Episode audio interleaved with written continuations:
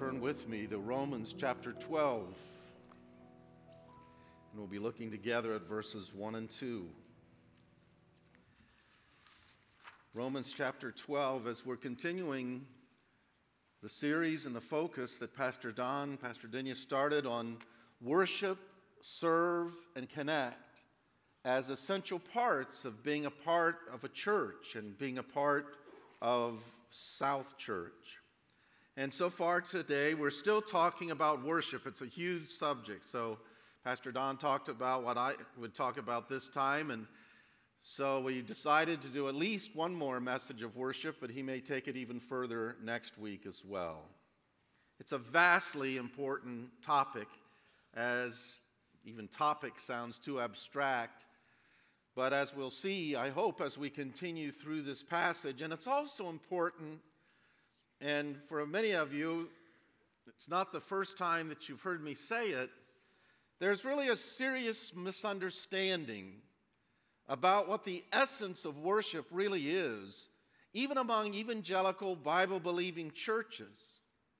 And I don't think I'm exaggerating when I say that we desperately need to pay close attention to our Bibles again to correct this misunderstanding.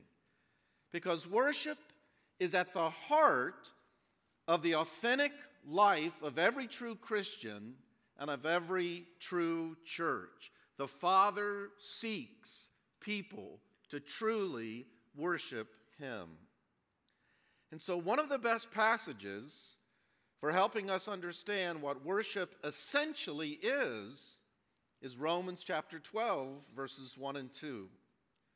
And also in these verses, when we think about these verses in relationship to the rest of Paul's letter, in this passage, we find that the downward spiral of false and foolish worship and corrupted minds and godless hearts that Paul described in chapter 1 of Romans finds its reversal in what's described here.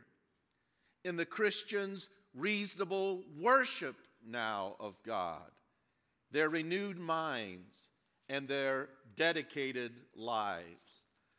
And so the Apostle Paul writes, Therefore, I urge you, brothers, in view of God's mercy, to offer your bodies as living sacrifices, holy and pleasing to God.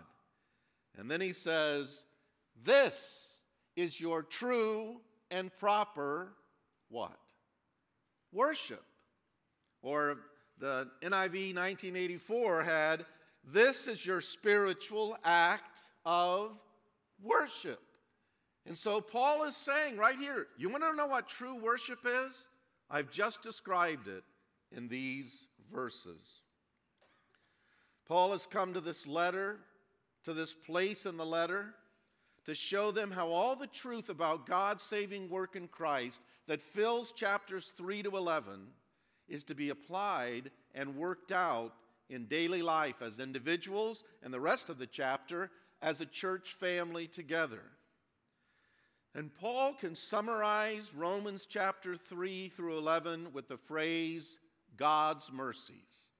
He's already described and explained God's mercies in declaring us righteous by grace alone through faith alone because of the cross of Christ the mercies of making us new in the Holy Spirit, of union with Christ, and how we can become new people who walk in newness of life.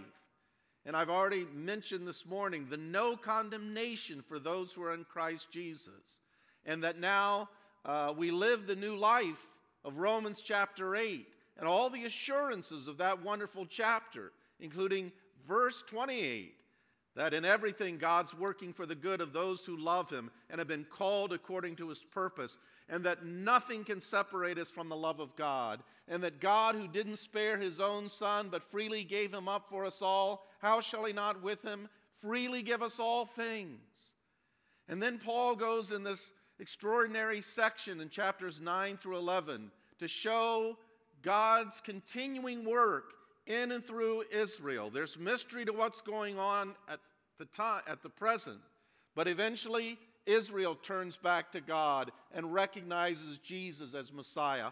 All of that is what Paul has in mind when he says, Now, in view of God's mercies, I urge you, I exhort you to do what's only right, what's only fitting, what only matches with the mercies that you've received, and offer yourself unreservedly as a sacrifice of thanks and devotion to God. The mercies of God, though, aren't just that which has happened to us in the past. God's power continues to work in our lives.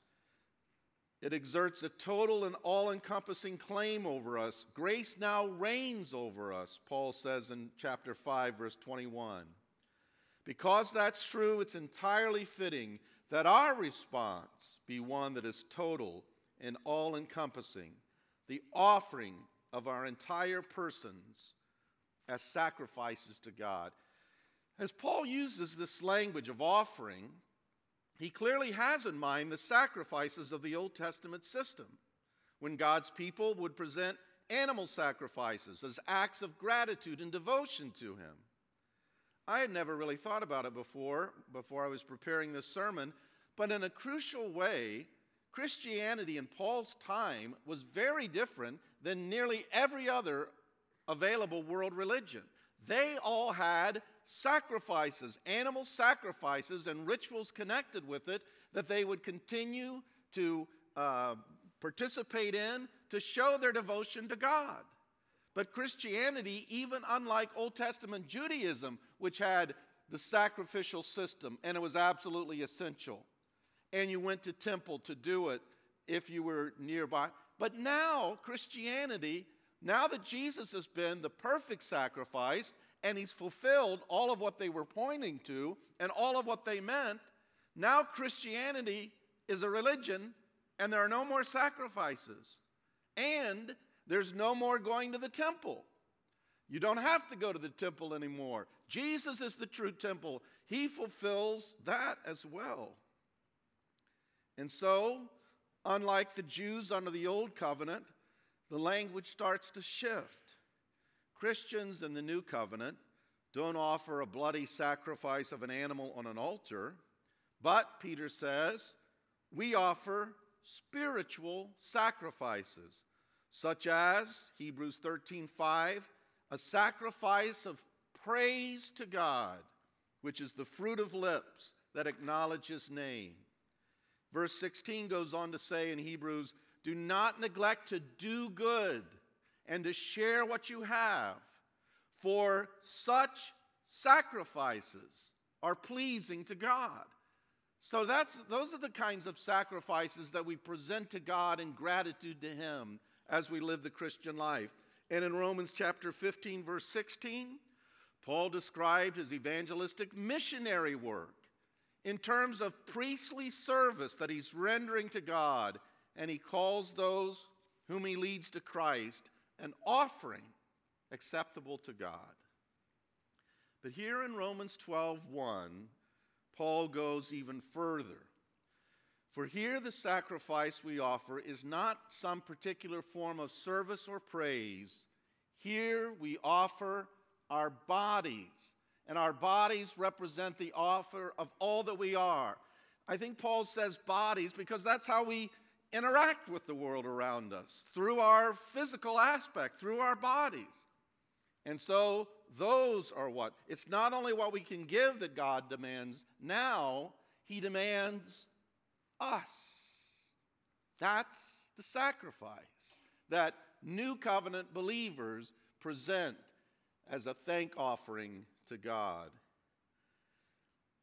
We live out our devotion to Him through the members of our bodies the body parts, as Paul put it in Romans 6. The ancient church father Chrysostom said, How is the body, it may be asked, to become a sacrifice? And he answers it this way Let the eye look on no evil thing, and it has become a sacrifice. Let your tongue speak nothing filthy, filthy, and it has become an offering. Let your hand do no lawless deed, and it has become a whole burnt offering. What Paul says here echoes what he's already written in chapter 6. Do not offer any part of your body to sin as a tool, as an instrument for wickedness. Think of how concrete and practical this is. We sin through our body parts, don't we? Through our human faculties. But rather, offer yourselves to God as those who've been brought from death to life, and offer every part of yourself to Him as an instrument of righteousness. Every body part, every human faculty that you have is to be enlisted in God's service. And no faculty that you have is to be used against Him and His goodwill. Think of the lyrics from that classic song of dedication that we don't sing quite as much anymore, but and I won't sing all the lyrics, or I won't sing any of them. I won't say all the lyrics. But to quote a few, take my hands and let them move at the impulse of thy love. Take my feet and let them be swift and beautiful for thee. I hear about a need of someone in the life of the congregation. My hands go to work and my feet take me to be with them, to draw alongside. Take my voice and let me sing always only for my King. Take my lips and let them be filled with messages from thee. Boy, our lips our conversation, the communicating we do. Wow, is that important? Paul says in Ephesians 4 no corrupting communication come out of your mouth. Only what's necessary, only what's edifying, only what builds others up. Every word spoken, every comment posted, every tweet tweeted, or however exactly that goes. Take my will and make it thine. It shall be no longer mine. You put it up for sacrifice, it's God's. They don't jump off the altar. Take my heart, it is thine own. The seed of my disposition, of what most, most matters to me and what I'm most devoted to. Take my heart, it's thine own. From now on, it shall be thy royal throne. Take my love, my Lord, I pour at thy feet its treasure store. Take myself, and I will be. And then this wonderful, wonderful phrase that really reflects what Paul is saying here ever, only, all for thee. That's what Paul's talking about. He goes on to describe the sacrifice that we offer with our bodies using three adjectives, and all of them echo the metaphor of sacrifice from the Old Testament. The first one, though, is surprising living. Unlike the sacrifices in the Old Testament where the animals were put to death, the believer goes on living in their new life of all encompassing dedication to God, walking in newness of life, but still were unreservedly His, like the sacrifices were. Second, holy, a holy sacrifice. The word holy fundamentally and first means set apart for God. Set apart, there were profane things that were used, common use, but the holy things, instruments, utensils, they're set apart for God, only for His use. That's true of the believer too. And then acceptable, well pleasing to God. And if we live this way, it will be a sacrifice that will be well pleasing to God. That's the thing that matters most about every one of our lives. And then, having said all of this, Paul says climactically, This is your true and proper what? Worship. Devoting yourself gladly, gratefully, unreservedly to God so that you willingly and gladly serve Him in holiness in every area of life. That's worship. That's the core meaning. Other things are ways to worship, are aspects, but this is the essence the life lived in dedication to God.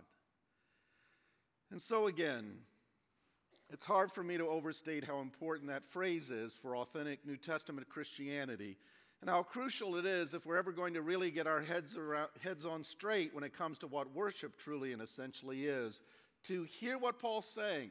Different translations put it differently, but they all use like reasonable service of the King James. That word service is one of the New Testament words for worshiping, and we'll see the three words in a minute that the Bible uses the most. I say this against the background of a kind of a strange uh, development in Bible believing Christianity, even you know over the past 20 or 25 years, where worship is mainly thought of in terms of music and music making. Um, consider these common phrases to today worship leader. What's that person doing? How do they function in the church or in the service? It's the music person, the worship leader. Worship band. What's that group? Well, it's the musicians. The instrumental or the worship team is often the singers. So, music connection. And music is at the core of it. Every now and then I hear people talk about a worship set, and it means like a cluster of songs a worship set, a worship conference. You're going to be studying, doing, learning music. In all of these familiar phrases, the word worship has a core meaning of music or music making in some form or another. But in the Bible, including most certainly the New Testament, worship is not mainly a synonym for music making at all. But for many today, that's the core of what they think of and what they anticipate to experience. As just one example, I read this anecdote from Bob Kauflin. He's a dedicated Christian musician himself, used to be a part of the group Glad, then continued to write for them. But he's become a musician who's really studied God's Word, and he's written some very helpful books on worship, including one that Pastor Korb uses. Uh, he's done it in his equippers time, a book called Worship Matters. But he says this anecdote to kind of illustrate what I'm talking about. I once heard a woman describe how Bono and U2 taught her more about worship than any Sunday worship leader. Kauflin says that's alarming. Our goal on Sunday morning is unlike any concert and far more significant. And yet sometimes it seems like we're attending a concert. He says, We're seeking to build a worshiping community whose lives demonstrate that they are more impressed with the greatness of the Savior than their surroundings and modern technology. Of course, making music, especially singing by the congregation, not just the worship team up front. Of course, that's one way we can worship and serve and revere God. But there are many other things equally so. And I emphasize all of this again, not because I don't value music or singing in our services. When we were singing, Crown Him with Many Crowns, when our emotions get engaged, as we sing, even more than if we had just recited those words. So, music and especially singing has a crucial powerful role to play, but we make a mistake when we think of worship mainly in those terms. Jesus said the Father seeks those who worship him. That's why it's so important to be as clear as we possibly can be when it comes to understanding what biblical worship really is. So, just a quick reminder The biblical words for worship. When in your Bibles you'll see worship, actually, the translation, it's one of these biblical word groups underneath it. The first group means worship as homage or grateful submission to God. Literally, it means kneeling, bowing, bending the knee. Now, what is that gesture? What is that activity? What does that posture communicate? Sometimes it's sprawled out face to the ground. It's submission, a total, unreserved submission and devotion and dependence on a superior, on a great king. One of the main Bible words for worship means bowing down before the Lord. But the gesture was meaningful only if it was motivated by a genuine desire to acknowledge God's majesty and holiness and to live under his rule. In the Bible, book of Isaiah, book of Amos, if people were still literally going through the motions, but they really weren't submitted to God or surrendered to God, God would say, Please stop it. I don't, he actually said, I hate your assemblies now. And so worship is this grateful submission and devotion to God. The second key group of Bible words for worship focuses on worship as service to God. That's what Paul is using here. This is your reasonable service. The ministry of priests and Levites was a specialized form of service to God, but God, even in the Old Testament, required a lifestyle of total allegiance from his people as a whole. Service was meant to be expressed in everyday obedience. The language of service here implies that God is a great king who requires faithfulness and obedience from those who belong to him. So, worship means submitting to him, worship means serving him. And the third word emphasizes worship as a profound reverence for God. It means to revere him. It's the idea of the fear of the Lord a profound and deep respect for God that leads us to keep His commandments, obey His voice, walk in His ways, turn from evil, and serve Him. When we understand worship in these profoundly biblical ways, we can see how all aspects of our response and activities toward God in a church, what do we call them? Service. Why do we call them a church service? Because we're supposed to serve God. You're not just watching, you're serving when we gather. So it's not only music making. When you in church acknowledge and confess your sin, you're worshiping God by showing Him respect and reverence. When you give your offering, you are worshiping in an act of devotion, submission. You want His kingdom work to go forward. When you, if you teach God's Word, if you teach one of the Sunday school classes, you are performing a profound act of serving to teach the Word of God. And maybe these days it's most important to say when it comes to our gathered corporate meetings, our worship services, the way that you listen to, the way that you attend to the divine speech, if a pastor, if a preacher is faithfully interpreting this word, this Bible to you, you are hearing the voice of God. And the way you listen and the way you respond is surely about the most profound activity of worshiping that you can possibly do. That's why I want to recover the word. Not because the musical aspect doesn't matter, it matters a lot, but it's not the heart and it's not the core. And if we think it is, we can think we're worshiping God when the main things aren't really going on in our lives. But what Paul is saying here goes further still. Because Paul is not now primarily thinking about their gatherings, what we think of as a church service on one day of the week, Sunday morning, for about an hour or so. Paul is thinking of worship as something that a devoted believer does every day of the week.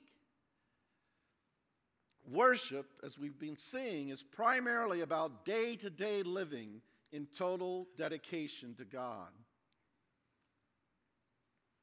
Worship is about offering yourself and all you are. As Warren Wiersbe puts it, worship is the believer's response of all that they are mind, emotions, will, body to what God is and says and does. That's verse 1. But then, in fact, what comes next in verse 2 continues to spell out the most practical ways what that daily worship and service to God actually looks like. And we'll have to go fast. True and proper worship in everyday living means resisting worldliness. Do not conform to the pattern of this world. But who in the world knows what worldliness is or means anymore? We used to talk about it, and then we maybe overdid it, and now we hardly talk about it anymore and don't really see it as much of a threat or a danger to our spirituality or our life before God. What does Paul mean by the pattern of this world? One writer has said that worldliness is an attitude and an outlook that makes sin look normal and righteousness seem weird and abnormal. What are some examples? Consumerism is perhaps the number one religion in America today. Our shopping malls have become the new shrines, the new public places of devotion where our gather, culture gathers in search of salvation. Well, this is a little, a, a little bit dated with the state of the malls, it seems like. But we identify ourselves through the fashions we wear, the music we listen to, the cars we drive. Our primary priesthood is a mixture of corporations, advertisers, and political machinations that mediate transcendence for us through social media and the global market. Religious devotion is not dead in the West, it has merely migrated toward a new center. But when we say consumerism, that's out in the world. But have self centered, consumeristic attitudes infiltrated into the church today? With a preoccupation with my preferences and meeting my needs over the Bible based desire to, des- to defer and to serve one another and to be a blessing to others. Remember Paul's word to the Philippians do nothing out of selfish ambition or vain conceit. Rather, in humility, value others better than yourselves, not looking to your own interests, but each of you to the interests of the others. Or what about it when churches and so called Christian ministries move from prayerfully and urgently evangelizing the lost and edifying the saved to entertaining people instead and even calling it outreach? Remember the old phrase, living with eternity's values in view? It's another one I don't hear very much anymore. A key part of what it means to not let the world squeeze you into its mold is to live in light of not this age, but the age to come. To live in light of the reality of you and every person you know will eternally either be in the joys and bliss of heaven or the miseries of hell. Don't let the world squeeze you into its mold. Today, we had that prayer time for the Curry family as they began their work, return to work with the Dim tribe in Indonesia. And it has been great to have them and their sweet kids with us these past eight months, the Vacation Bible School missionaries, a lot of other ways too. But in some of my conversations with them, I've been reminded that it really is kind of tough, including especially sometimes in relation to the kids, to leave behind a much more comfortable and often fun life in the U.S., the times with family. They have someone in their family who's really struggling with cancer, terminal cancer. Now they'll be leaving her behind. The kids get used to a school that they enjoy, a church family that you're really beginning to know. And now, leaving it all three or four years again.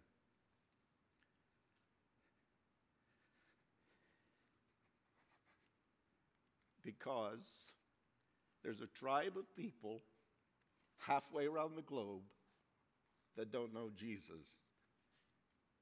They don't have the Word of God. They don't have the gospel of God. And if they never get it, they'll go into a Christless eternity. So somebody needs to go.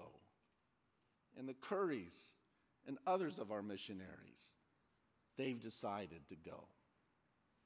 That's living with eternity's values in view. And I promise you, on Judgment Day, they'll be very glad for the choice that they made. One day in the age to come, choices like that in this age will be seen to have been abundantly wise and good. But these truths, that kind of dedication, they're not just for the missionaries. Don't let the world squeeze you into its mold, says Paul. Be transformed by the renewing of your mind. And I've run out of time, but the point of it is be transformed by the renewing of your mind when you gather. The primary thing that can happen in the gatherings is that you come into contact with the life giving, life shaping Word of God and you get changed by it. Read Ephesians 4 sometime this Lord's Day and see the renewal, the different outlook, the different values, the different way of thinking. Once you really start to take God and the things of God with the profound seriousness that they deserve. So come on Sunday mornings, be a part of an adult community. Come to Equippers. Come when the Bible is unfolded and open. Why? So that you can be transformed by the renewing of your mind. And then to experience the blessing and the benefit of knowing by experience that the will of God is good and pleasing and perfect. Living in that kind of way, with that kind of devotion, that kind of dedication, presenting all I am to God in light of all He's mercifully done for me in Christ, that is not fanaticism, that is not extremism, that is not legalism. That is, says Paul, your true proper worship. Let's pray. Father in heaven, I pray that you'll let the word of Christ richly inhabit our lives, the life of our church, the lives of our families, our individual lives. Will never change in outlook or attitude or value system unless the Spirit works through that word to transform us. Well, being transformed, not conformed, is part of the essence of what it means to worship you.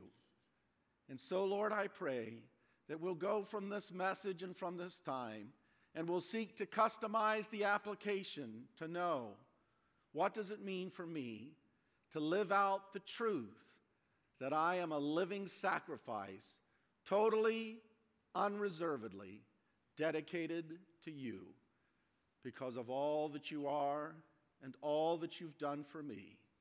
In Christ's name, amen.